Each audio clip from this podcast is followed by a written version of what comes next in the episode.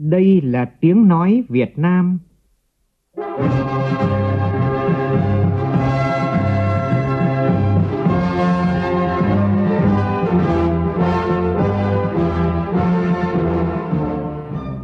là tiếng nói Việt Nam, phát thanh từ Hà Nội, thủ đô nước Cộng hòa xã hội chủ nghĩa Việt Nam.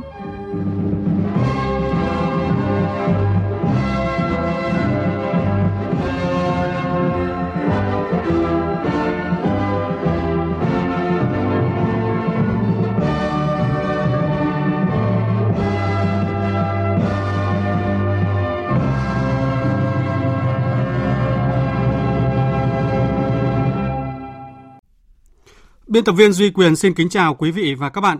Mời quý vị và các bạn nghe chương trình Thời sự trưa của Đài Tiếng Nói Việt Nam với những nội dung chính sau đây.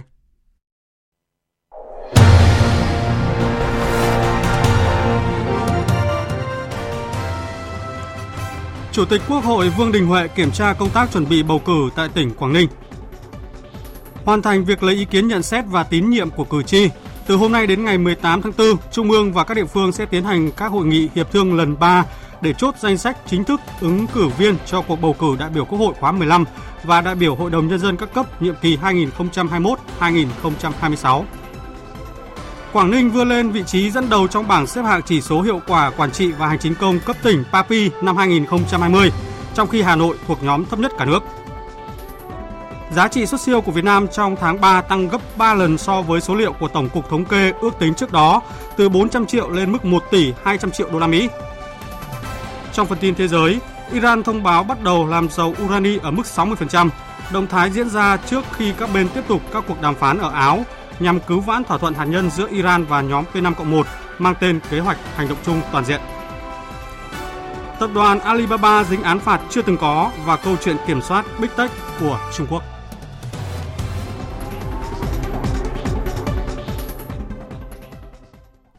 Bây giờ là tin chi tiết.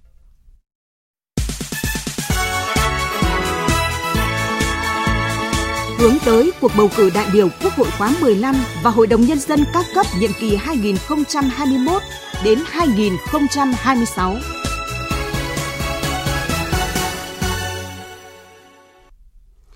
Thưa quý vị và các bạn, tiếp tục chương trình kiểm tra giám sát công tác chuẩn bị bầu cử tại các tỉnh Đông Bắc. Sáng nay, Chủ tịch Quốc hội Vương Đình Huệ, Chủ tịch Hội đồng bầu cử quốc gia cùng đoàn giám sát kiểm tra của Ủy ban Thường vụ Quốc hội, Hội đồng bầu cử quốc gia làm việc với Ủy ban bầu cử tỉnh Quảng Ninh. Cuộc làm việc được thực hiện trực tuyến tại 13 điểm cầu. Phản ánh của phóng viên Lê Tuyết.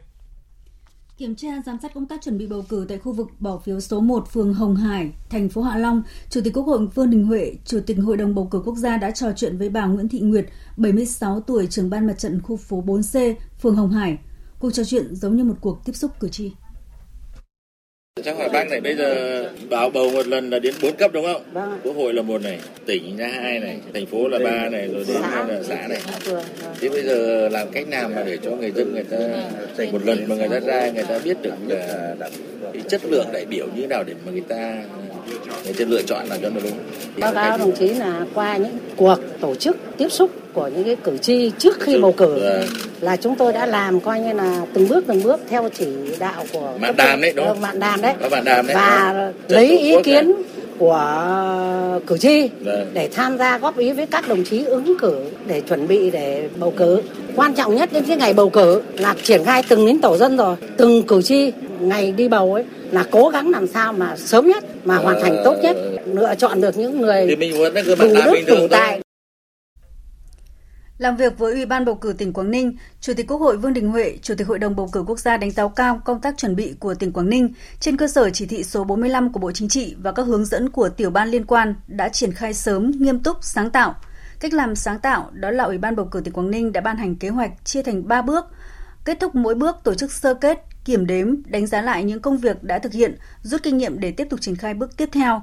Với cách làm này, Ủy ban bầu cử các cấp đã giám sát tiến độ từng nội dung công việc để chủ động triển khai, đổi mới công tác tập huấn nghiệp vụ trước mỗi bước công việc và ngay sau khi thành lập các tổ chức phụ trách bầu cử, tỉnh đều tổ chức tập huấn kỹ và chuyên sâu về nghiệp vụ để tạo sự thống nhất, đồng bộ trong triển khai thực hiện. Mạnh dạn mở rộng dân chủ để có cơ hội sàng lọc hơn. Cách làm này tạo được sự tin tưởng đồng thuận của nhân dân. Chủ tịch Quốc hội Vương Đình Huệ, Chủ tịch Hội đồng bầu cử quốc gia nhấn mạnh tỉnh Quảng Ninh cần tiếp tục quán triệt ý nghĩa mục đích yêu cầu của cuộc bầu cử. Đại biểu Quốc hội khóa 15 và đại biểu Hội đồng nhân dân các cấp nhiệm kỳ 2021-2026 ra soát và cập nhật danh sách cử tri theo đúng quy định của pháp luật, địa điểm bầu cử trang trọng và thuận tiện cho cử tri, giải quyết tốt công tác đơn thư khiếu nại tố cáo, đồng thời dự báo những lĩnh vực địa bàn phức tạp, nhất là khi công bố danh sách ứng cử viên. Thưa quý vị, theo luật bầu cử đại biểu Quốc hội và đại biểu Hội đồng Nhân dân, hội nghị hiệp thương lần thứ ba được tổ chức chậm nhất là 35 ngày trước ngày bầu cử. Như vậy, bắt đầu từ ngày hôm nay đến ngày 18 tháng 4, Trung ương và các địa phương sẽ tiến hành các hội nghị hiệp thương để chốt danh sách chính thức ứng cử viên cho cuộc bầu cử đại biểu Quốc hội khóa 15 và đại biểu Hội đồng Nhân dân các cấp nhiệm kỳ 2021-2026. Theo số liệu tổng hợp của Ủy ban Trung ương Mặt trận Tổ quốc Việt Nam, danh sách sơ bộ những ứng cử viên được giới thiệu trước hội nghị hiệp thương lần 3 có 1.085 người, trong đó phụ nữ có 481 người, dưới 40 tuổi có 305 người, người tự ứng cử là 76 người. Và đến thời điểm này thì về cơ bản các địa phương đã hoàn tất việc lấy ý kiến nhận xét và tín nhiệm của cử tri. Đây là thước đo về năng lực, uy tín, trí tuệ, phẩm chất đạo đức của các ứng cử viên. Chính vì vậy một trong những tiêu chuẩn của người đại biểu Quốc hội đó là phải liên hệ chặt chẽ với nhân dân, lắng nghe ý kiến của nhân dân và được nhân dân tín nhiệm. Ghi nhận của phóng viên Lạ Hoa.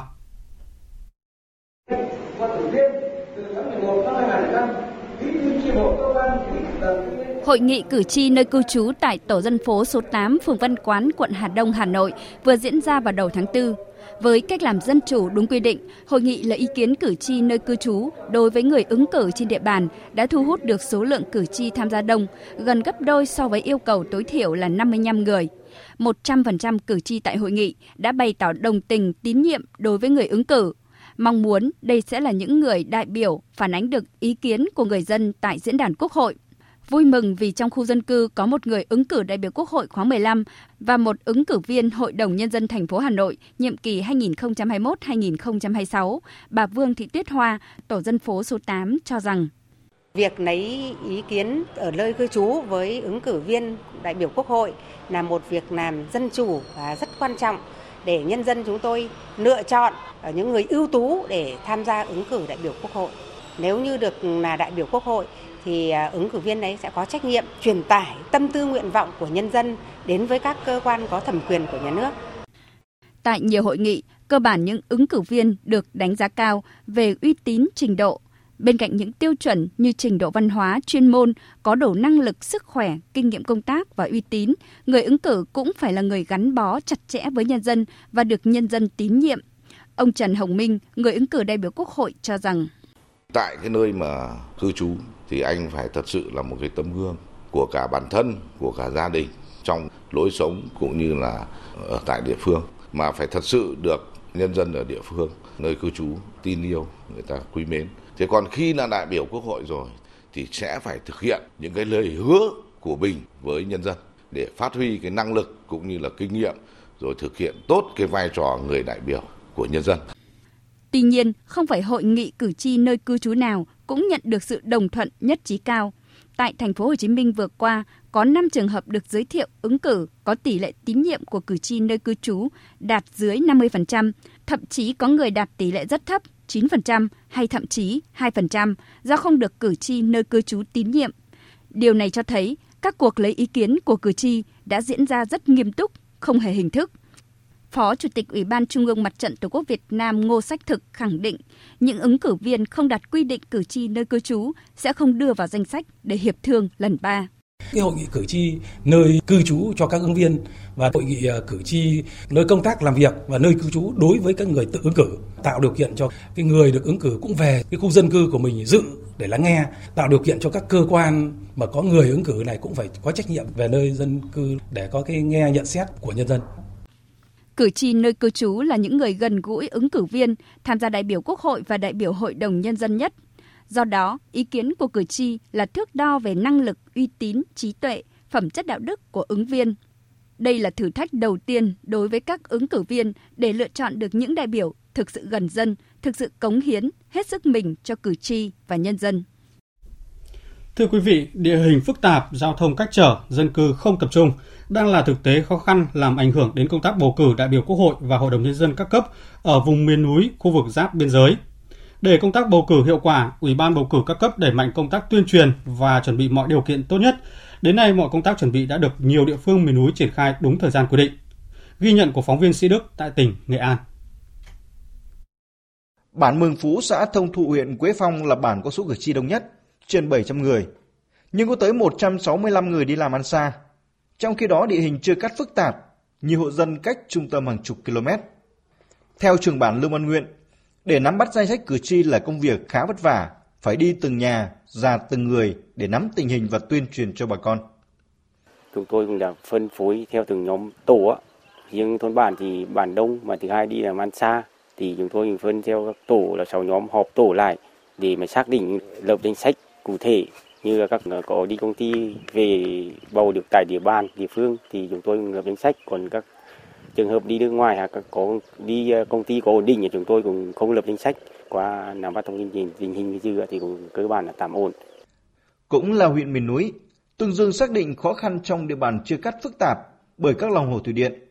Vì thế công tác chuẩn bị ở các vùng đặc thù này phải sớm và chú đáo hơn. Vấn đề nữa là số lượng cử tri đi làm ăn xa nhiều, nên để đạt được tỷ lệ cử tri đi bầu cử phải triển khai sớm công tác tuyên truyền. Ông Nguyễn Văn Hải, Bí thư huyện ủy, Chủ tịch Hội đồng Nhân dân huyện Tương Dương, tỉnh Nghệ An cho biết. Hiện nay trong cái điều kiện đang còn tuyên truyền, vận động các cái cử tri trong độ tuổi lao động.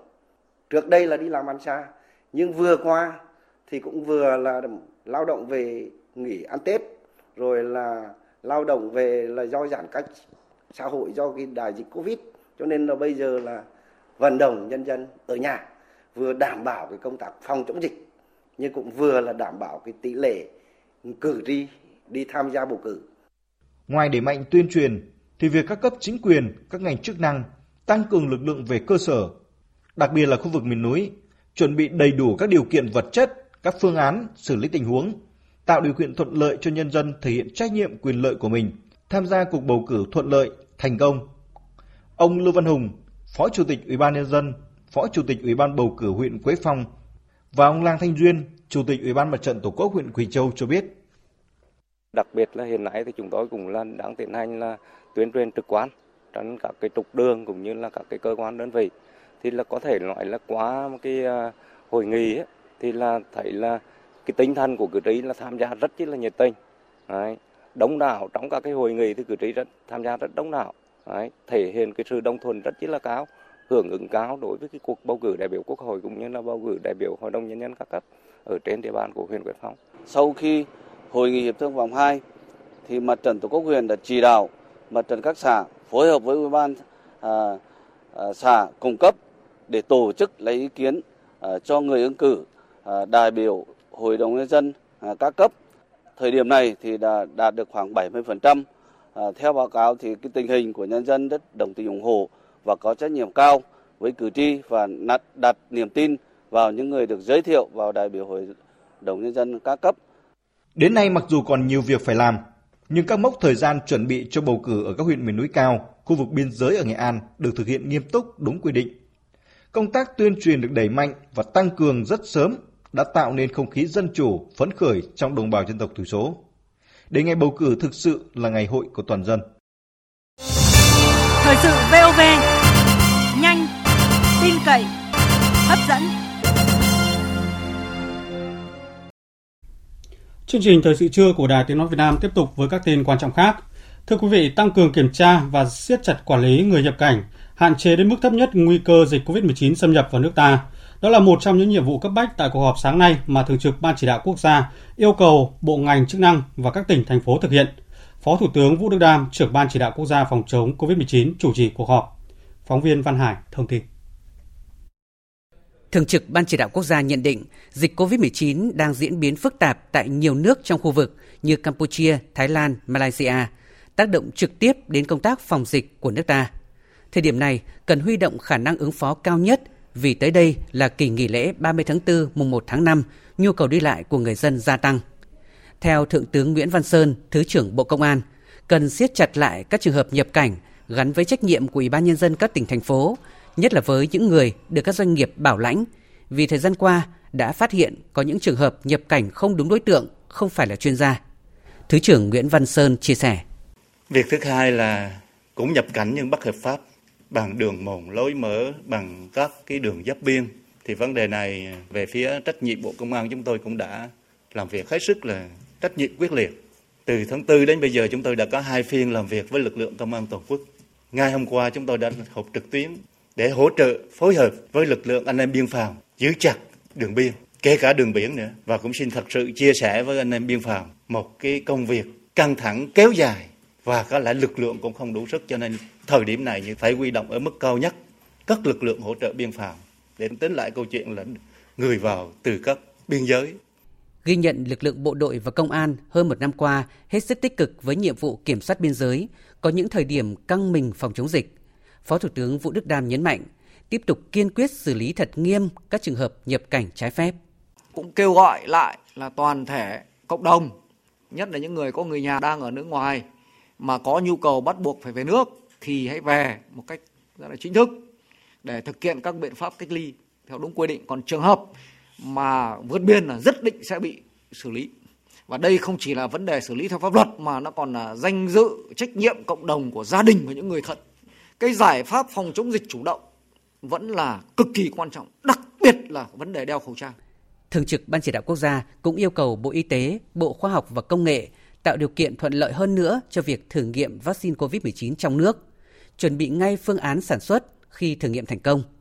Bộ Y tế tiếp tục đàm phán để có thêm nguồn vaccine của nước ngoài, nhưng việc nhập khẩu phải đảm bảo quy trình, thực hiện đầy đủ các thủ tục theo đúng quy định. Ngân sách nhà nước đã sẵn sàng dành hơn 13.000 tỷ đồng để mua vaccine tiêm cho toàn dân. Cùng với xu thế hội nhập quốc tế, những năm gần đây, Bộ Tư lệnh Bộ đội Biên phòng đã quán triệt và thực hiện nghiêm túc chỉ đạo của Chính phủ, Quân ủy Trung ương, Bộ Quốc phòng về đẩy mạnh ứng dụng công nghệ thông tin gắn với cải cách thủ tục hành chính trong quản lý bảo vệ biên giới quốc gia và đã đạt được nhiều kết quả quan trọng. Thiếu tướng Hoàng Hữu Chiến, Phó Tham mưu trưởng Bộ đội Biên phòng cho biết. Tiếp tục là quán triệt các kế hoạch rồi chỉ thị của Thủ tướng Chính phủ cũng như là của Bộ Quốc phòng rồi phát huy chỉ huy chỉ đạo của các ban chỉ đạo của Bộ Tư lệnh cũng như các tiểu ban của các đơn vị để tiếp tục tăng cường rồi thì đẩy mạnh hơn nữa cái ứng dụng công nghệ thông tin trong cái quá hoạt động quản lý bảo vệ biên giới quốc gia. Đặc biệt trong thời điểm hiện nay là tăng cường hơn nữa công tác phòng chống xuất nhập cảnh trái phép trên các tuyến biên giới. À, thứ hai là đầu tư và tiếp tục hoàn thiện cái cơ sở hạ tầng công nghệ thông tin à, từ cơ quan bộ tư lệnh xuống các đơn vị đặc biệt là các đơn vị trọng điểm. Thứ ba là tiếp tục đề xuất để mua sắm và trang bị những công nghệ thông tin để phục vụ cho công tác đấu tranh phòng chống tội phạm, rồi công tác kiểm soát xuất nhập cảnh.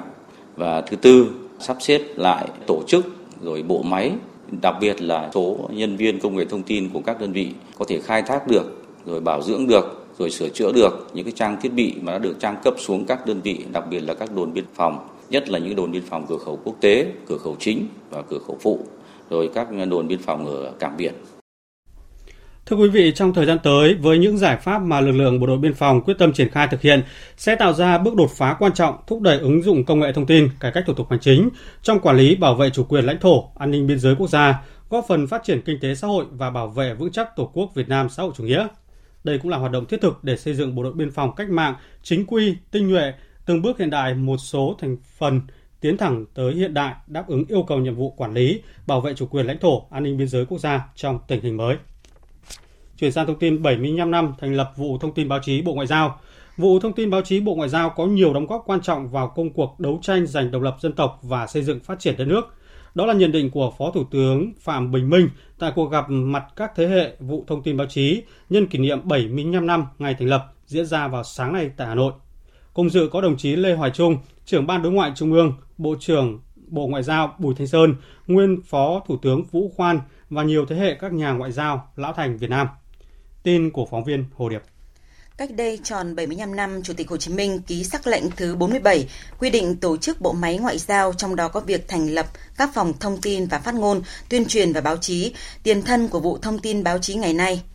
Trong 75 năm qua, trải qua nhiều thăng trầm của lịch sử, nhiều thế hệ cán bộ ngoại giao của vụ thông tin báo chí đã thực hiện nhiều bài trả lời phỏng vấn, bài báo, những câu phát ngôn gây tiếng vang, thậm chí làm xoay chuyển dư luận quốc tế, gắn liền với những tên tuổi lớn như Chủ tịch Hồ Chí Minh, Thủ tướng Phạm Văn Đồng, Đại tướng Võ Nguyên Giáp, Bộ trưởng Ngoại giao Nguyễn Duy Trinh, Phó Thủ tướng, Bộ trưởng Nguyễn Cơ Thạch và sau này là Thứ trưởng Lê Mai Vũ Khoan vân vân.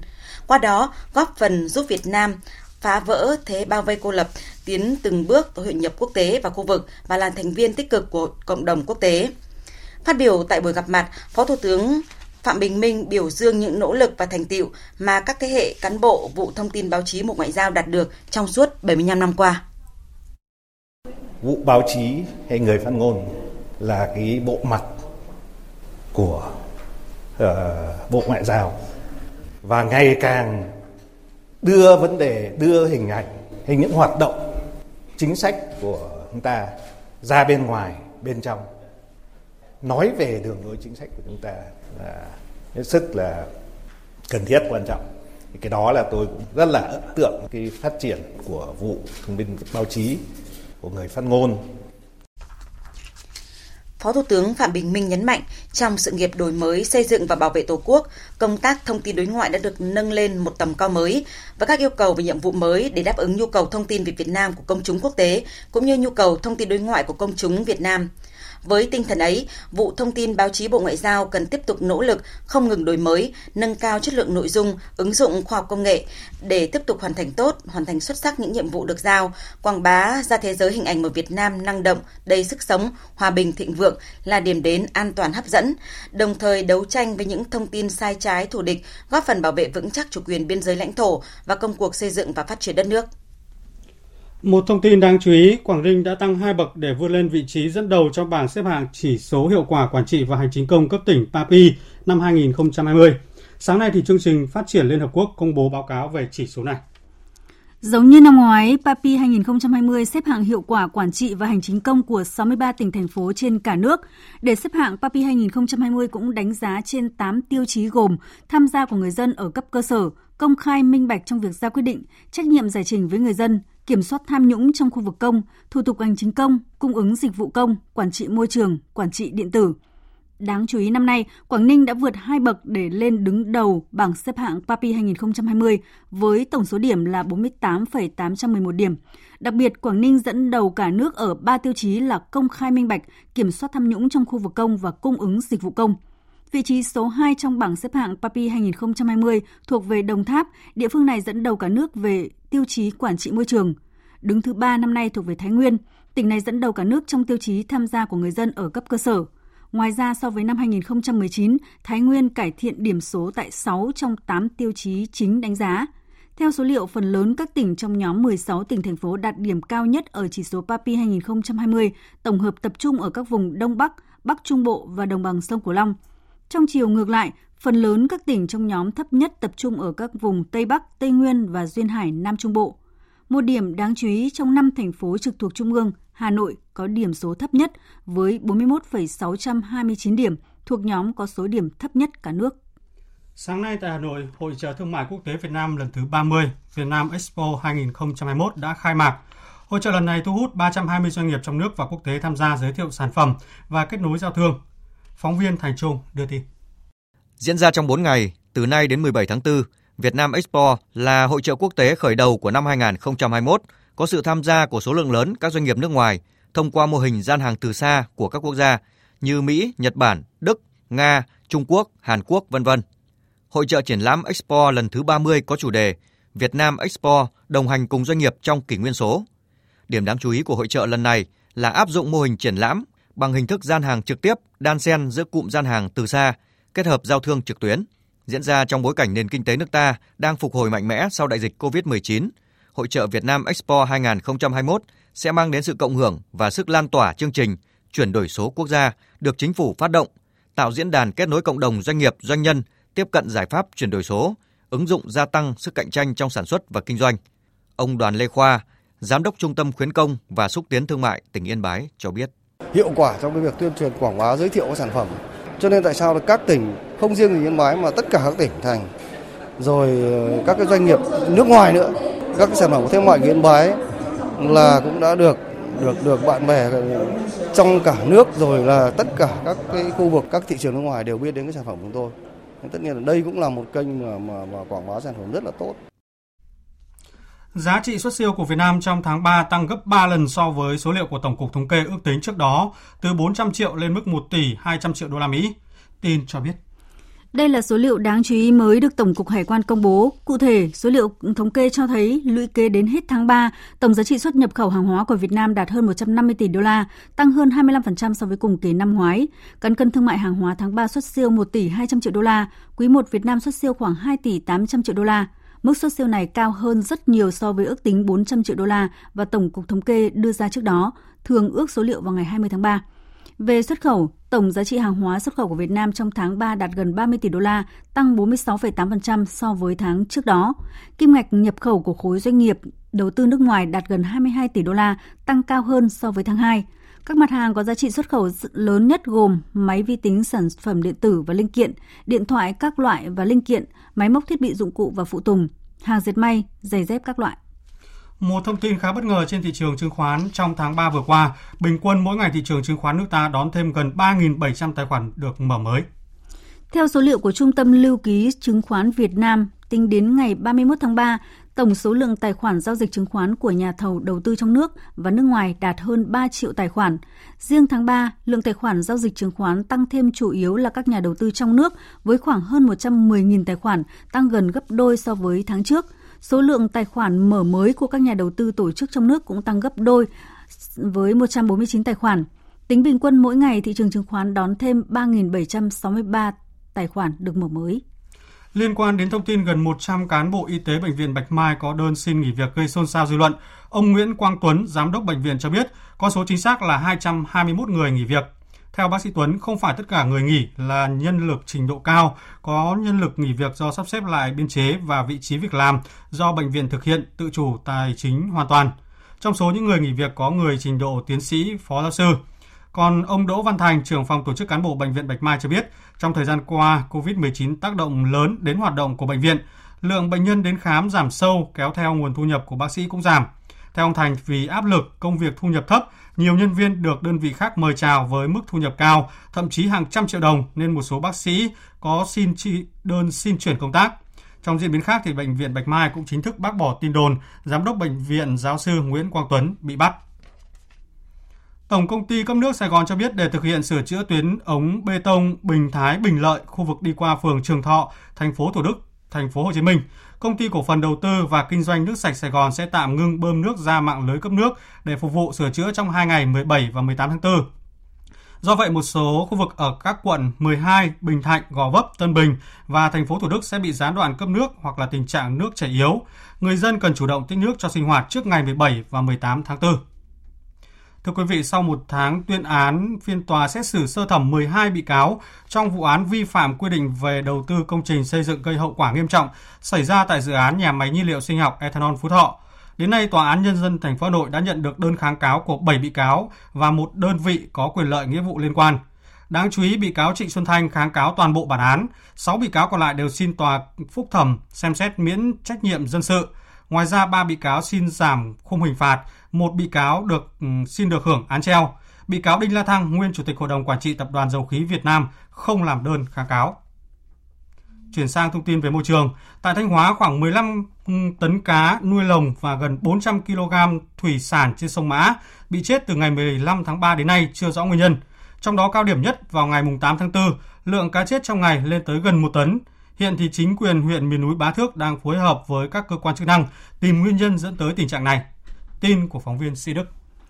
Theo ông Võ Minh Khoa, Chủ tịch Ủy ban nhân dân huyện Bá Thước, đến thời điểm này huyện đã xác định được 3 doanh nghiệp chế biến lâm sản xả thải xuống sông Mã có dấu hiệu gây ra cá chết hàng loạt trên sông Mã những ngày qua.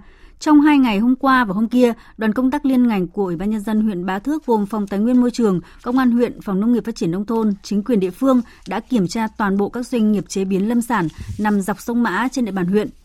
Đoàn công tác của huyện đã phát hiện 3 doanh nghiệp có hành vi xả nước thải chưa qua xử lý xuống sông Mã, trong đó hai doanh nghiệp đã thừa nhận hành vi xả nước thải xuống sông Mã. Ủy ban nhân dân huyện Bá Thước đã lấy mẫu nước thải để xét nghiệm tìm độc tố, chất cấm xả thải ra môi trường, lấy căn cứ để xử lý hành vi vi phạm pháp luật của doanh nghiệp yêu cầu doanh nghiệp đền bù thiệt hại cho người nuôi cá theo quy định của pháp luật. Hiện trên địa bàn huyện miền núi Bá Thước có gần 160 hộ nuôi cá lồng với hơn 200 lồng cá. Phóng viên Tỷ Huỳnh đưa tin, sáng nay nhiều nơi ở thành phố Hồ Chí Minh có mưa to đúng vào giờ cao điểm đi học, đi làm. Sau cơn mưa thì nhiều tuyến đường cửa ngõ từ các quận huyện ngoại thành vào trung tâm thành phố quá tải, kẹt cứng xe cộ. Cơn mưa nặng hạt bắt đầu từ khoảng 7 giờ sáng nay và kéo dài khoảng 30 phút trên diện rộng ở khắp các quận huyện đúng giờ cao điểm. Theo đài khí tượng thủy văn khu vực Nam Bộ thì cơn mưa sáng nay không lớn, lượng mưa đo được ở các trạm chỉ dao động từ 1,2 đến 4,4 mm. Dự báo thì chiều tối nay từ 16 giờ đến 19 giờ, thành phố Hồ Chí Minh có mưa rào và rông vài nơi. Diện mưa không nhiều, cục bộ có mưa vừa và mưa to. Tiếp theo chương trình thời sự trưa nay là một số thông tin thời tiết các vùng miền. Miền Bắc và miền Nam đang trong thời điểm giao mùa, nắng mưa thất thường. Đặc biệt là tại miền Bắc, thời tiết thay đổi liên tục, nắng mưa xen kẽ.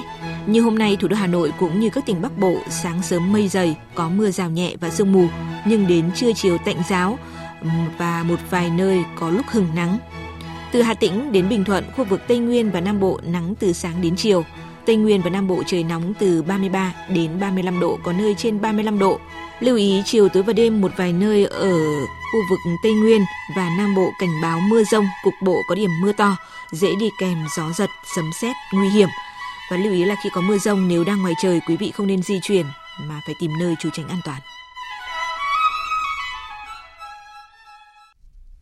Chuyển sang phần tin quốc tế. Hôm nay theo giờ New York, Hội đồng Bảo an Liên Hợp Quốc họp trực tuyến nghe báo cáo và thảo luận về hoạt động của phái bộ hành chính lâm thời của Liên Hợp Quốc tại Kosovo.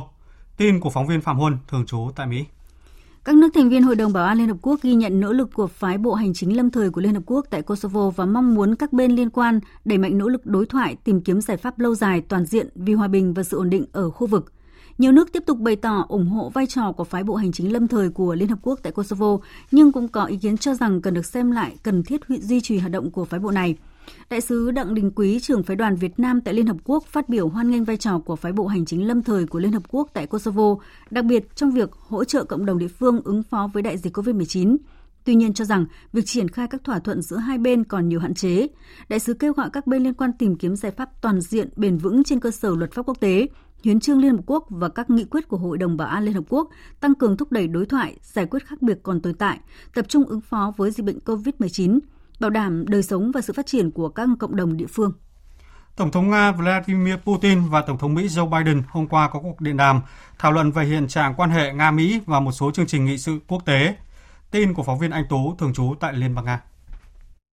Trong cuộc điện đàm, hai bên bày tỏ sẵn sàng tiếp tục đối thoại về các lĩnh vực quan trọng nhất của đảm bảo an ninh toàn cầu, đáp ứng lợi ích không chỉ của Nga và Mỹ mà của toàn bộ cộng đồng thế giới. Tổng thống Biden bày tỏ quan tâm đến việc bình thường hóa tình hình các vấn đề trên bình diện song phương và thiết lập tương tác ổn định và có thể dự đoán được đối với các vấn đề cấp bách như đảm bảo ổn định chiến lược và kiểm soát vũ khí, chương trình hạt nhân Iran, tình hình ở Afghanistan và biến đổi khí hậu toàn cầu. Tổng thống Mỹ đề nghị xem xét khả năng tổ chức một cuộc gặp thượng đỉnh cá nhân trong tương lai gần. Khi trao đổi quan điểm về cuộc khủng hoảng nội bộ Ukraine, Tổng thống Putin đã vạch ra các cách tiếp cận để giải quyết chính trị dựa trên gói biện pháp Minsk. Hai nhà lãnh đạo đồng ý giao cho các bộ liên quan giải quyết các vấn đề được nêu ra trong cuộc điện đàm. Đây là cuộc trò chuyện thứ hai của các tổng thống Nga-Mỹ kể từ khi ông Biden nhậm chức, lần đầu tiên diễn ra vào ngày 26 tháng 1. Nó cũng là dấu hiệu cho thấy sự hạ nhiệt từ phía Mỹ trong quan hệ với Nga trên nền căng thẳng gia tăng trong suốt gần một tháng qua, không chỉ giữa hai nước mà còn liên quan đến tình hình Ukraine cũng như các vấn đề quốc tế khác. Cũng liên quan đến Ukraine, quan chức lãnh đạo khối quân sự Hiệp ước Bắc Đại Tây Dương NATO vừa lên tiếng yêu cầu Nga ngừng tập trung quân gần biên giới Ukraine giữa lúc căng thẳng giữa hai bên leo thang với các cáo buộc về phía bên kia khiêu khích. Phóng viên Quang Dũng, thường trú Đài Tiếng Nói Việt Nam tại Pháp, theo dõi khu vực Tây Âu, đưa tin. Tuyên bố được Tổng thư ký NATO Jens Stoltenberg đưa ra trong buổi họp báo chiều ngày 13 tháng 4 tại trụ sở khối quân sự này ở Bruxelles, Bỉ, sau khi ông Stoltenberg có cuộc gặp với Ngoại trưởng Ukraine Dmytro Kuleba. Theo lời Tổng thư ký NATO, trong những tuần gần đây, Nga đã tập hợp hàng nghìn quân trong trạng thái sẵn sàng chiến đấu ở gần biên giới nước này với Ukraine, và đây là đợt tập trung quân lớn nhất mà Nga thực hiện kể từ khi sát nhập Crimea vào năm 2014. Việc Nga tập trung quân với số lượng lớn như thế là hành động không thể chứng minh, không thể giải thích và gây lo ngại sâu sắc. Phía Nga cần chấm dứt việc tập trung quân gần biên giới Ukraine, ngừng việc khiêu khích và giảm căng thẳng ngay lập tức. Tuy nhiên, đáp trả các cáo buộc từ phía NATO, Bộ Quốc phòng Nga ngày 13 tháng 4 cũng phát đi thông tin cho biết Các hành động của Nga là để đáp trả các động thái khiêu khích từ phía chính quyền Ukraine, cũng như là sự chuẩn bị ứng phó với việc NATO đang điều khoảng 40.000 quân áp sát biên giới Nga từ phía Baltic và Biển Đen. Quỹ tiền tệ quốc tế IMF hôm qua ra báo cáo triển vọng kinh tế khu vực châu Á Thái Bình Dương với nhận định năm nay sẽ là một năm tăng trưởng mạnh mẽ cho khu vực. Tuy nhiên báo cáo cũng khẳng định có nhiều yếu tố rủi ro tác động đến triển vọng kinh tế bền vững của khu vực và kiểm soát đại dịch COVID-19 là chìa khóa để phục hồi kinh tế nhanh và bền vững nhất. Biên tập viên Phạm Hà thông tin. Báo cáo của Quỹ tiền tệ quốc tế có cái nhìn tươi sáng hơn về triển vọng kinh tế khu vực so với 6 tháng trước đây. Quỹ tiền tệ quốc tế dự đoán nền kinh tế châu Á tăng trưởng 7,6% trong năm nay, tăng so với mức dự đoán 6,9% vào cuối năm ngoái, với các nền kinh tế phát triển như Nhật Bản, Hàn Quốc, Australia sẽ được hưởng lợi từ nhu cầu tăng mạnh của Mỹ và Trung Quốc. Quỹ tiền tệ quốc tế dự đoán tăng trưởng kinh tế châu Á năm 2022 là 5,4%. Tuy nhiên, có nhiều yếu tố tác động đến tốc độ phục hồi bền vững này, bao gồm việc triển khai tiêm vaccine chậm chạp, hiệu quả của vaccine với biến thể mới và sự gia tăng của làn sóng COVID-19 mới, cùng với những tác động từ chính sách kích thích kinh tế và tiền tệ của Mỹ. Trong khi tăng trưởng khá ổn định tại Trung Quốc, Nhật Bản và Hàn Quốc, báo cáo cho rằng các nước ASEAN lại phải đối mặt với nhiều thách thức hơn. Ông Jonathan Oshii, Phó Giám đốc vụ châu Á-Thái Bình Dương của Quỹ tiền tệ quốc tế nhận định. The ASEAN region uh, is in the throes Khu vực uh, ASEAN uh, đang trong bối cảnh bùng phát trở lại của đại dịch. Đáng chú ý nhất là ở Indonesia, Malaysia và Philippines. Vì vậy, việc triển khai vaccine là cần thiết. Thực hiện các biện pháp kiểm soát dịch, thúc đẩy kế hoạch tiêm phòng sẽ tốn kém về mặt kinh tế, nhưng là cần thiết hiện nay đối với khu vực. Báo cáo của Quỹ tiền tệ quốc tế dự đoán tăng trưởng của các nền kinh tế ASEAN giảm xuống còn 4,5% do dịch COVID-19 vẫn cao ở Indonesia, Malaysia và Philippines. Các quốc gia như Thái Lan và Campuchia tiếp tục bị ảnh hưởng bởi du lịch sụt giảm, trong khi cuộc khủng hoảng tại Myanmar có thể tác động mạnh đến sự ổn định của khu vực. Một quan chức cấp cao của Liên minh châu Âu EU hôm qua cho biết EU đang thúc đẩy triển khai thực hiện giấy thông hành COVID-19 ở 27 quốc gia thành viên nhằm tạo điều kiện thuận lợi cho công dân các nước EU đi du lịch trên cơ sở an toàn sức khỏe, dự kiến sẽ được triển khai vào mùa hè tới đây. Theo kế hoạch của EU thì giấy thông hành COVID-19 cho phép và ghi nhận việc tiêm ngừa các loại vaccine đã được Cục Quản lý Dược phẩm châu Âu phê chuẩn, nhưng cũng không loại trừ các tin tức liên quan đến việc tiêm ngừa các loại vaccine khác. Sau một cuộc họp kéo dài hơn 2 ngày, một trại mới cho người di cư và tị nạn trên đảo Lesbos của Hy Lạp sẽ được xây dựng trong thời gian tới. Hải Đăng, phóng viên Đài Tiếng Nói Việt Nam theo dõi khu vực Đông Âu, đưa tin. Cuộc họp diễn ra vài ngày sau chuyến thăm đảo Lesbos của Ủy viên Nội vụ Liên minh châu Âu Ivan Johansson.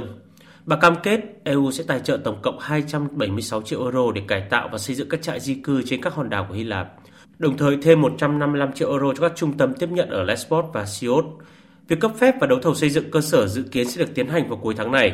Bên cạnh đó, chính quyền địa phương cũng đề xuất đóng cửa ngay lập tức tất cả các cơ sở khác trong thành phố Mytilene, hiện đang là nơi ở tạm thời và hỗ trợ người di cư và tị nạn. Đại diện Liên minh châu Âu và Bộ trưởng Di trú Hy Lạp Mitarachi cũng tham quan khu trại tạm thời ở Lesbos được dựng lên sau trận hỏa hoạn kinh hoàng tại trại Moria vào tháng 9 năm 2020. Tuy nhiên, đề xuất về xây dựng các cơ sở mới trên Lesbos đã bị người dân địa phương phản đối mạnh mẽ Trước đó, các cuộc biểu tình đã diễn ra trước văn phòng thống đốc khu vực trong chuyến thăm của Ủy viên Liên minh châu Âu vào tuần trước. Thưa quý vị và các bạn, một thông tin khiến dư luận Trung Quốc đặc biệt quan tâm những ngày qua, đó là việc chính quyền nước này đưa ra án phạt kỷ lục hơn 18 tỷ nhân dân tệ, tương đương khoảng 2,8 tỷ đô la Mỹ đối với tập đoàn thương mại điện tử Alibaba vì các vi phạm quy định chống độc quyền và lạm dụng vị trí thống lĩnh thị trường. Đây là mức phán phạt chống độc quyền cao nhất từng được áp dụng tại Trung Quốc, được đưa ra trong bối cảnh chính quyền Bắc Kinh đang thúc đẩy chiến lược kiểm soát các công ty công nghệ khổng lồ hay còn gọi là Big Tech, vốn đang thống trị nhiều mặt trong đời sống xã hội của nước này. Thực tế câu chuyện kìm cương, kiểm soát quyền lực của các Big Tech vốn đã là bài toán đau đầu của chính quyền nhiều nước thời gian qua. Thế nhưng liệu các giải pháp của Trung Quốc có gì đặc biệt so với các nước khác và những án phạt kỷ lục có giúp chính quyền Bắc Kinh hiện thực hóa được mục tiêu này? Bây giờ thì biên tập viên Phương Hoa sẽ thông tin cụ thể cùng quý vị và các bạn. Từng được cho là một vùng không thể chạm tới, đế chế Alibaba do tỷ phú Jack Ma thành lập vừa phải trải qua một thời kỳ hỗn loạn và đỉnh điểm là khoản phạt chống độc quyền kỷ lục lên tới hơn 18 tỷ nhân dân tệ vào cuối tuần trước. Ông Francis Lun, giám đốc điều hành của GEO Security bày tỏ. Khi mà thông tin về án phạt được công bố thì tất nhiên nó đã gây ra một làn sóng làm chấn động khắp giới kinh doanh và cả thị trường tài chính. Tôi nghĩ đây là khoản tiền phạt rất lớn. Trước đó, tỷ phú Jack Ma, nhà sáng lập Alibaba đã bị giám sát chặt chẽ sau khi có thông tin nhân vật này chỉ trích cơ quan quản lý tài chính Trung Quốc vào cuối tháng 10 năm ngoái. Theo ông Francis, không chỉ Alibaba, những gã khổng lồ công nghệ đáng chú ý khác của Trung Quốc cũng đã có những đặc quyền mà chỉ có các Big Tech mới có. Đó là một môi trường hoạt động tự do, ngay trong nền kinh tế với tính cạnh tranh được đánh giá là vô cùng khốc liệt của Trung Quốc. Trong khoảng 20 năm trở lại đây, các công ty công nghệ Internet như là Alibaba hay là Tencent và các công ty tương tự đã được trao một thứ quyền thống trị tự do. Thế nhưng, do thiếu các quy tắc, họ có thể đã thực hiện một số hoạt động giống như là kiểu săn mồi độc quyền vậy. Ví dụ, bạn chỉ được phép tham gia vào chuỗi của họ mà không phải là bất kỳ đơn vị nào khác. Vâng thưa quý vị, trước án phạt được đánh giá là cao kỷ lục, dư luận Trung Quốc đã phản ứng ra sao? À, ngay sau đây thì cuộc trao đổi với chị Bích Thuận, thường trú Đài Tiếng Nói Việt Nam tại Bắc Kinh, Trung Quốc sẽ làm rõ cùng quý vị. À, xin chào chị Bích Thuận ạ. Vâng, xin chào biên tập viên Phương Hoa và quý vị thính giả. Vâng thưa chị, dư luận Trung Quốc đánh giá về mức phạt mới nhất mà chính quyền Bắc Kinh áp dụng cho Alibaba như thế nào và phía Alibaba đã phản ứng ra sao thưa chị ạ? Trước tiên thì phải khẳng định rằng là mức phạt kỷ lục của chính phủ Trung Quốc nhằm vào hành vi độc quyền của Alibaba là mang tính răn đe rất cao đối với các công ty công nghệ ở nước này. Ở nhìn chung thì dư luận Trung Quốc cho rằng là án phạt này là cần thiết, dù trên thực tế thì khoản phạt 2,8 tỷ đô la Mỹ không quá nghiêm trọng đối với Alibaba. Số tiền này chỉ tương đương 4% doanh thu năm 2019 của tập đoàn này. Trong bài xã luận đăng gần như đồng thời với quyết định phạt của Tổng cục Giám sát Quản lý Thị trường Quốc gia Trung Quốc, thì tờ Nhân dân Nhật Báo, cơ quan ngôn luận của Đảng Cộng sản Trung Quốc đã khẳng định đây là một biện pháp cụ thể được các cơ quan quản lý thực hiện để tăng cường chống độc quyền và ngăn chặn việc mở rộng vốn một cách tùy tiện, nhằm đưa các hoạt động vi phạm quy định pháp luật của doanh nghiệp vào khuôn khổ. À, đây không phải là việc làm phủ nhận vai trò quan trọng hay thay đổi quan điểm ủng hộ kinh tế nền tảng, tức nền kinh tế mà một phần các hoạt động diễn ra trên nền tảng số, mà nhằm quy phạm hành vi của các doanh nghiệp hoạt động trong lĩnh vực này, thiết lập và kiện toàn hệ thống quản trị kinh tế nền tảng, thúc đẩy loại hình kinh tế này phát triển lành mạnh và bền vững. Về phần mình thì Alibaba đã khẳng định là sẽ thành khẩn chấp nhận và kiên quyết phục tùng quyết định. À, tuyên bố của công ty này nêu rõ sự giám sát và phục vụ của chính phủ, à, sự phê bình, khoan dung và ủng hộ của các giới trong xã hội là điểm mấu chốt trên chặng đường phát triển của Alibaba. Vâng ạ, có ý kiến cho rằng là sau án phạt đối với Alibaba thì các tập đoàn công nghệ lớn tại Trung Quốc thì đều đang nín thở chờ các động thái tiếp theo của chính quyền. À, bởi đây được cho sẽ là mức phạt chuẩn mà các big tech khác cũng có thể phải đối mặt, thể hiện sự cứng rắn của giới chức nước này. Vậy lo ngại này có cơ sở hay không thưa chị ạ? À, tôi cho rằng quyết định của chính phủ Trung Quốc đối với Alibaba, con chim đầu đàn trong lĩnh vực công nghệ của nước này là một mũi tên trúng nhiều đích. Không ai có thể phủ nhận vai trò và tầm ảnh hưởng của các doanh nghiệp công nghệ đối với đời sống kinh tế. Tuy nhiên thời gian qua thì sự phát triển quá nhanh và mạnh của các công ty này đã gây lo ngại về sự thiếu kiểm soát của các cơ quan chức năng.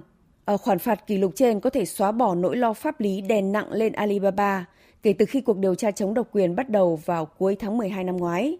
Tuy nhiên thì công ty này sẽ cần thận trọng hơn đối với những thương vụ mua lại và mở rộng hoạt động kinh doanh sắp tới. Các công ty cùng ngành như là Tencent, Baidu hay 美 Thoán cũng sẽ chịu ảnh hưởng. À, có thể nói thì cuộc điều tra nhằm vào Alibaba nằm trong nỗ lực của chính phủ Trung Quốc nhằm giảm sức ảnh hưởng của các tập đoàn công nghệ lớn, đồng thời gửi lời cảnh báo đến lĩnh vực công nghệ của nước này rằng những hành vi triệt tiêu tính cạnh tranh sẽ không còn được khoan nhượng.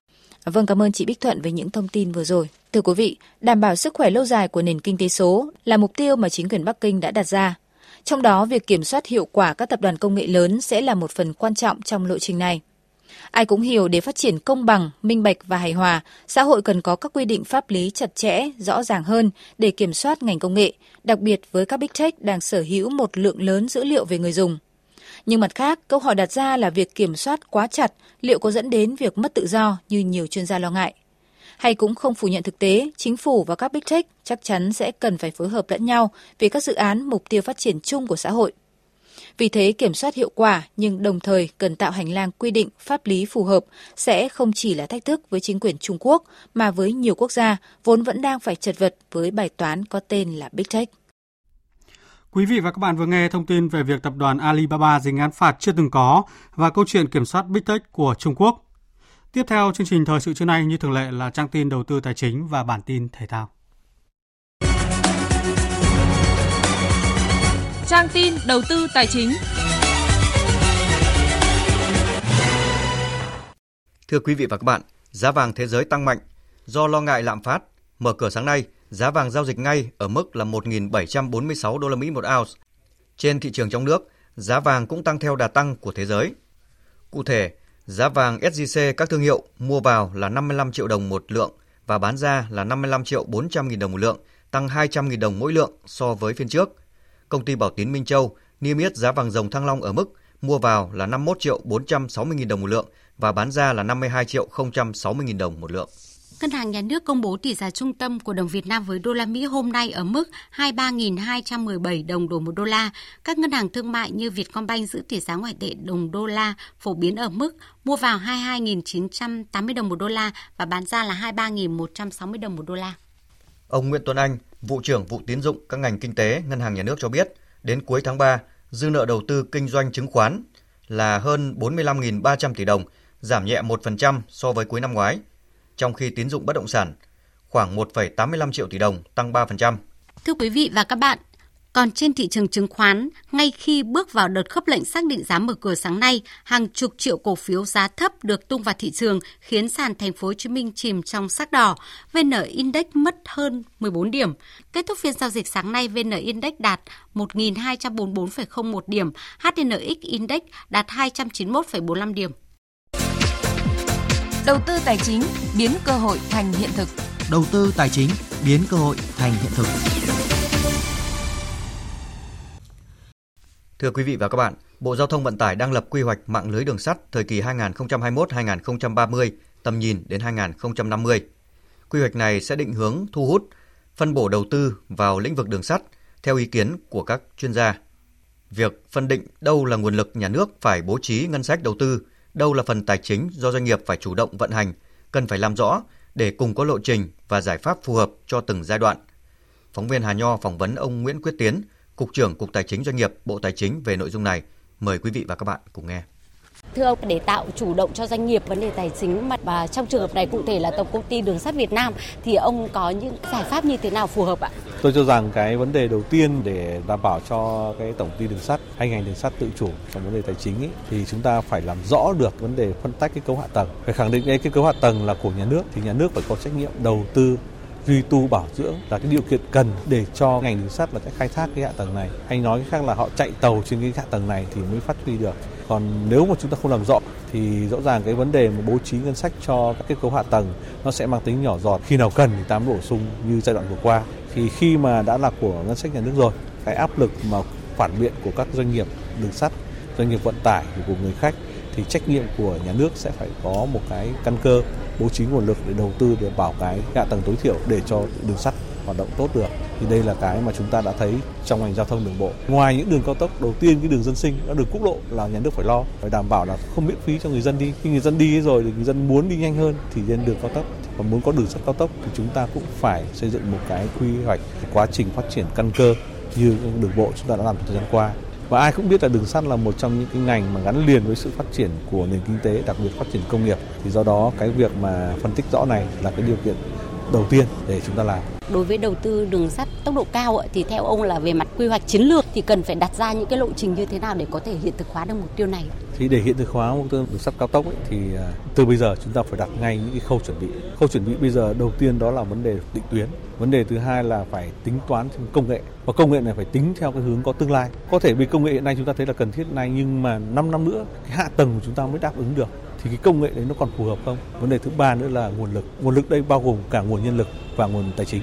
Trong đó nguồn nhân lực là rất quan trọng để tiếp tục khai thác, vận hành, sửa chữa, chế tạo và các cái ngành phụ trợ đi theo cũng phải tính toán. Sau đó mới tính đến bài toán là nguồn lực. Và khi có nguồn lực rồi thì mà chúng ta chuẩn bị các khâu kia rồi, có hạ tầng, có các công nghệ tốt, có đội ngũ cán bộ, các cái doanh nghiệp phụ trợ cơ khí thì chúng ta triển khai thì nó mới hiệu quả. Để đầu tư nó hoàn thành sớm thì mới khai thác được. Chứ không đến lúc chúng ta làm thì nó sẽ kéo dài. Bài học như các cái đường sắt trên cao ở Hà Nội chúng ta đấy do chúng ta không chuẩn bị các khâu.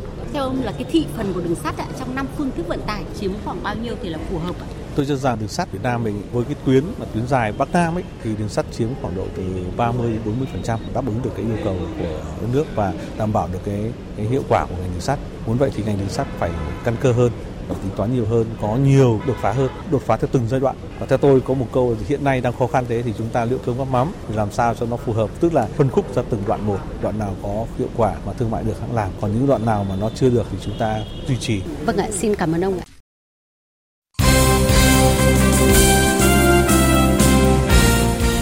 Thưa quý vị và các bạn, chiều nay, lượt trận thứ ba của vòng chung kết giải Futsal HD Bank vô địch quốc gia 2021 sẽ khởi tranh tại nhà thi đấu Đắk Lắk với ba cặp đấu. Vào lúc 12 giờ 45, Hưng Gia Khang Đắk Lắk gặp Quảng Nam. Tiếp đó, đương kim vô địch Thái Sơn Nam sẽ chạm trán Sevenes Khánh Hòa. Ở trận đấu muộn nhất trong ngày, Thái Sơn Bắc đối đầu với Tân Hiệp Hưng. Trên bảng xếp hạng hiện tại, Sevenes Khánh Hòa dẫn đầu với 6 điểm. Chiều qua diễn ra hai trận bán kết vòng chung kết giải bóng đá vô địch U19 quốc gia 2021 trên sân vận động Bình Dương. Đương kim vô địch U19 PVF chứng tỏ được sức mạnh khi đánh bại U19 An Giang với tỷ số 3-0 để góp mặt ở trận đấu cuối cùng. Đối thủ của họ là U19 Học viện Nutifood. Đội đã vượt qua U19 Sông Lam Nghệ An ở loạt sút luân lưu 11m sau khi hai đội hòa nhau một đều trong thời gian thi đấu chính thức. Trận chung kết U19 quốc gia sẽ diễn ra vào 17 giờ chiều mai trên sân vận động Bình Dương. Tại Đắk Nông, giải quần vợt vô địch quốc gia 2021 chính thức khởi tranh vào hôm nay. Giải đấu quy tụ 83 vận động viên từ 11 câu lạc bộ, tỉnh thành trên cả nước. Trong đó có các tên tuổi hàng đầu của quần vợt nước nhà như tên vào số 1 Việt Nam Lý Hoàng Nam, Trịnh Linh Giang, Vũ Hòa Minh Đức hay Lê Quốc Khánh. Thông qua giải đấu, Liên đoàn quần vợt Việt Nam sẽ tiếp tục tuyển chọn ra các vận động viên có thành tích tốt với tuyển quốc gia chuẩn bị cho SEA Games 31 sẽ được tổ chức vào tháng 11 tại tỉnh Bắc Ninh. Giải thể dục dụng cụ vô địch châu Á 2021 dự kiến diễn ra ở Trung Quốc vào cuối tháng 5 tới đây, được xem là cơ hội cuối cùng để thể dục dụng cụ Việt Nam tìm kiếm thêm tấm vé đến Olympic. Tuy nhiên, mới đây nước chủ nhà Trung Quốc đã quyết định hủy giải đấu này vì dịch COVID-19. Theo huấn luyện viên Trương Minh Sang, cơ hội để thể dục dụng cụ Việt Nam có thêm suất dự Olympic chưa hẳn đã hết khi chúng ta tiếp tục chờ đợi quyết định từ Liên đoàn Thể dục dụng cụ Thế giới.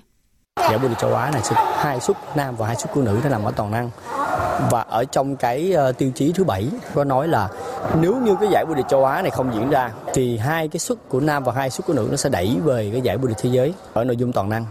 Và nó cộng dồn với nó sẽ đôn lên. Mà chỉ dành cho những vận động viên nó nằm ở khu vực châu Á thôi. Họ sẽ trừ hết và loại hết những vận động viên nào đã có sức tham dự Olympic rồi. Và sẽ đẩy hết ra. Và đó là cũng là một cái cơ hội cho chúng ta. Paris bị đánh bại nhưng Paris được giải thoát. Tờ báo Frankfurt của Pháp đã chạy dòng tiết đầy cảm xúc như vậy để nói về cuộc so tài vào dạng sáng nay giữa Paris Saint-Germain với Bayern Munich ở trận tứ kết lượt về UEFA Champions League. Do dẫn trước 3-2 sau trận lượt đi ngay tại nước Đức, Paris Saint-Germain có quá nhiều ưu thế khi bước vào trận lượt về ở vòng tứ kết UEFA Champions League.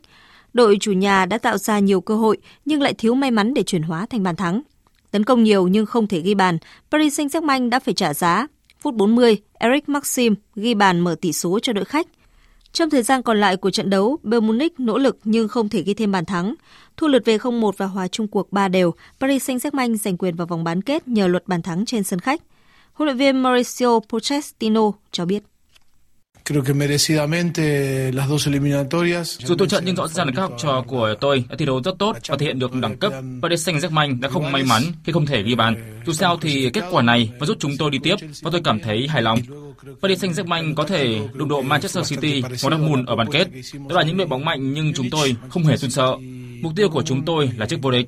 Và để đạt được điều đó, Paris Saint-Germain cần đánh bại những đội bóng mạnh nhất. Ở cặp đấu cùng giờ tại nước Anh, dù thua đội khách Porto 0-1, song Chelsea vẫn giành vé vào bán kết với tổng tỷ số 2-1 sau hai lượt trận. Sau trận đấu, huấn luyện viên Tuchel bày tỏ. Porto đã chơi tốt, Chelsea cũng vậy. Chúng tôi đã phòng ngự rất tốt trong suốt 90 phút và chỉ bị đánh bại bởi pha móc bóng xuất thần của Mehdi Taremi. Có một chút tiếc nuối khi Chelsea không thể ghi bàn, nhưng dù sao những nỗ lực của các cầu thủ vẫn xứng đáng được ghi nhận. Tôi muốn gặp đội bóng nào ở bàn kết ư? Tôi không thể quyết định, nhưng tôi không muốn đồng độ những đội bóng trong cùng giải đấu. Chắc chắn tôi sẽ xem trận lượt về giữa Liverpool và Real Madrid. Đó sẽ là một cuộc so tài thú vị. Vào lúc 2 giờ dạng sáng mai, Liverpool sẽ đối mặt với trận đấu khó khăn, tiếp đón Real Madrid cùng bất lợi đang để thua 1-3. Trong khi đó, với chút lợi thế tạm dẫn 2-1, Manchester City hành quân đến nước Đức để chạm trán với chủ nhà Borussia Dortmund. Dự báo thời tiết Trung tâm Dự báo Khí tượng Thủy văn Quốc gia cho biết khu vực Bắc Bộ nhiều mây, có mưa vài nơi vào sáng sớm và đêm, tuy nhiên đến trưa chiều hửng nắng. Khu vực Tây Nguyên và Nam Bộ nắng nhiều, đặc biệt tại miền Đông Nam Bộ một vài nơi có nắng nóng. Sau đây sẽ là phần dự báo chi tiết các khu vực chiều và đêm nay. Phía Tây Bắc Bộ nhiều mây, có mưa vài nơi, trưa chiều trời nắng. Riêng chiều tối có mưa rào và rông rải rác, nhiệt độ từ 22 đến 31 độ, riêng khu Tây Bắc từ 30 đến 34 độ. Phía Đông Bắc Bộ nhiều mây, có mưa vài nơi. Riêng vùng núi đêm có mưa rải rác, nhiệt độ từ 22 đến 29 độ. Các tỉnh từ Thanh Hóa đến Thừa Thiên Huế, chiều có mây, trời nắng, chiều tối và đêm có mây, có mưa rào và rông vài nơi, nhiệt độ từ 23 đến 31 độ. Các tỉnh ven biển từ Đà Nẵng đến Bình Thuận, có mây, chiều nắng, chiều tối và đêm có mưa rào và rông vài nơi, nhiệt độ từ 24 đến 33 độ. Tây Nguyên có mây, chiều nắng, có nơi có nắng nóng, chiều tối và đêm có mưa rào và rông vài nơi, nhiệt độ từ 20 đến 34 độ, có nơi trên 35 độ. Nam Bộ có mây, chiều nắng, có nơi có nắng nóng, chiều tối và đêm có mưa rào và rông vài nơi, nhiệt độ từ 24 đến 35 độ.